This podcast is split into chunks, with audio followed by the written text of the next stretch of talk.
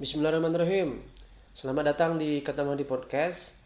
Podcast yang isinya gagasan, opini, dan cerita.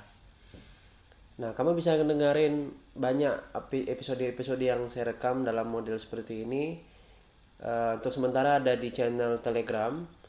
Kamu bisa akses kalau sudah punya aplikasi Telegram, cari aja di pencarian kata Mahdi. Kalau belum punya Telegram, silakan download cari di App Store atau di Play Store ada. Atau kalau langsung mau dari link bisa di t.me slash kata Mahdi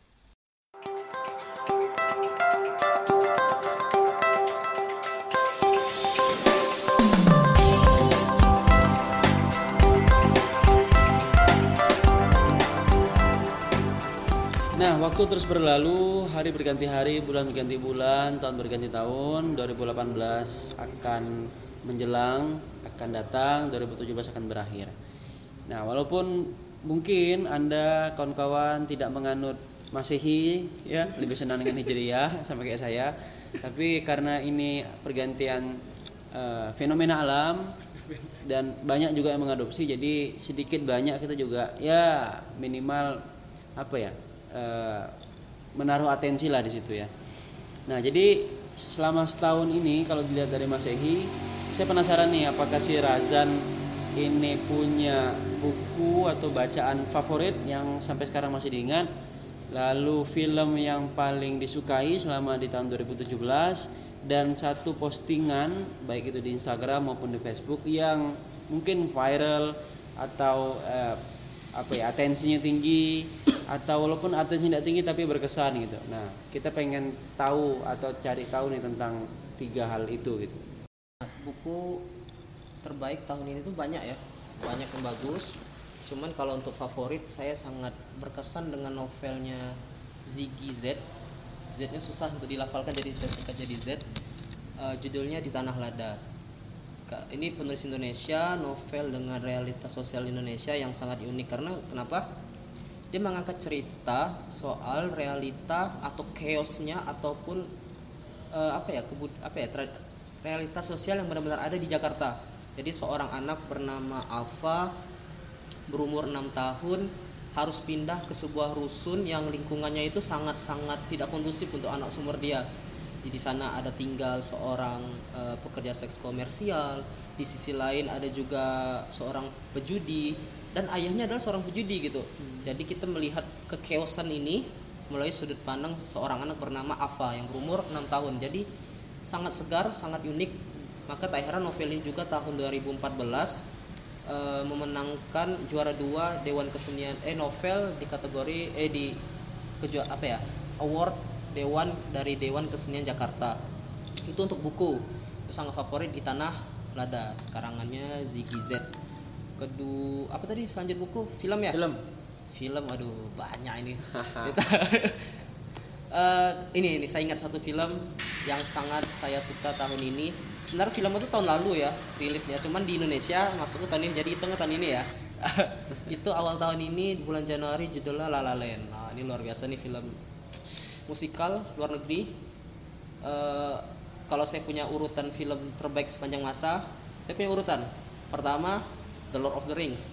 Kedua Interstellar ah, nomor tiga nih La La Land nih? Ini sangat-sangat bagus sangat-sangat berkesan. Ketika keluar dari bioskop masih ingat perasaan itu perasaan kayak belum bisa move on ngambang di jalan gitu karena saking saking bagusnya La La Land jadi favorit saya uh, di tahun ini dan juga salah satu favorit sepanjang masa yang pernah saya tonton. Film eh buku film satu lagi apa tadi? Postingan. Postingan viral yang cukup banyak atensi ya di Facebook saya ingat saya nulis tentang depresi. Uh, waktu itu lagi hangat-hangatnya uh, kasus bunuh diri dari Chester Bennington vokalis Linkin Park. Saya menulis tentang bagi, uh, soal depresi soal bullying juga bagaimana tekanan sosial itu mempengaruhi seorang bisa depresi. Mungkin yang banyak banyak mengapa banyak menaruh atensi ke soal ini? Mungkin bisa jadi karena hal yang dialami ini depresi ini sangat-sangat dekat yang kita alami kayak kasus bullying tekanan sosial mungkin tekanan orang tua kepada anaknya mungkin tekanan lingkungan kepada dirinya itu bisa menimbulkan depresi yang bisa berujung bunuh diri gitu.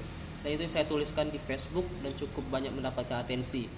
Kalau di Instagram yang cukup ramai ketika saya membahas apa ya mungkin ketika saya baru-baru ini memposting tentang uh, adegan coffee shop atau kedai di film atau buku. Saya gambar saya menuliskan bagaimana ketika nonton film coffee shop tuh menjadi latar paling uh, paling disukai. Begitu juga di buku. Saya sering menemukan novel yang yang mengambil latar sebuah kedai kopi ataupun kafe ataupun coffee shop dan itu cukup uh, menarik banyak hal ya itu yang di Instagram termasuk juga di Insta Story ketika saya membahas lagi-lagi film sih waktu itu saya nge-review film Marlina sebuah film Indonesia tahun ini yang sangat luar biasa bagus. Kat- kalau kata pengamat bilang the whole new level for Indonesian movie. Sangat-sangat berbeda. Sangat-sangat eh, film yang sangat-sangat segar eh, yaitu Marlina si pembunuh dalam empat babak.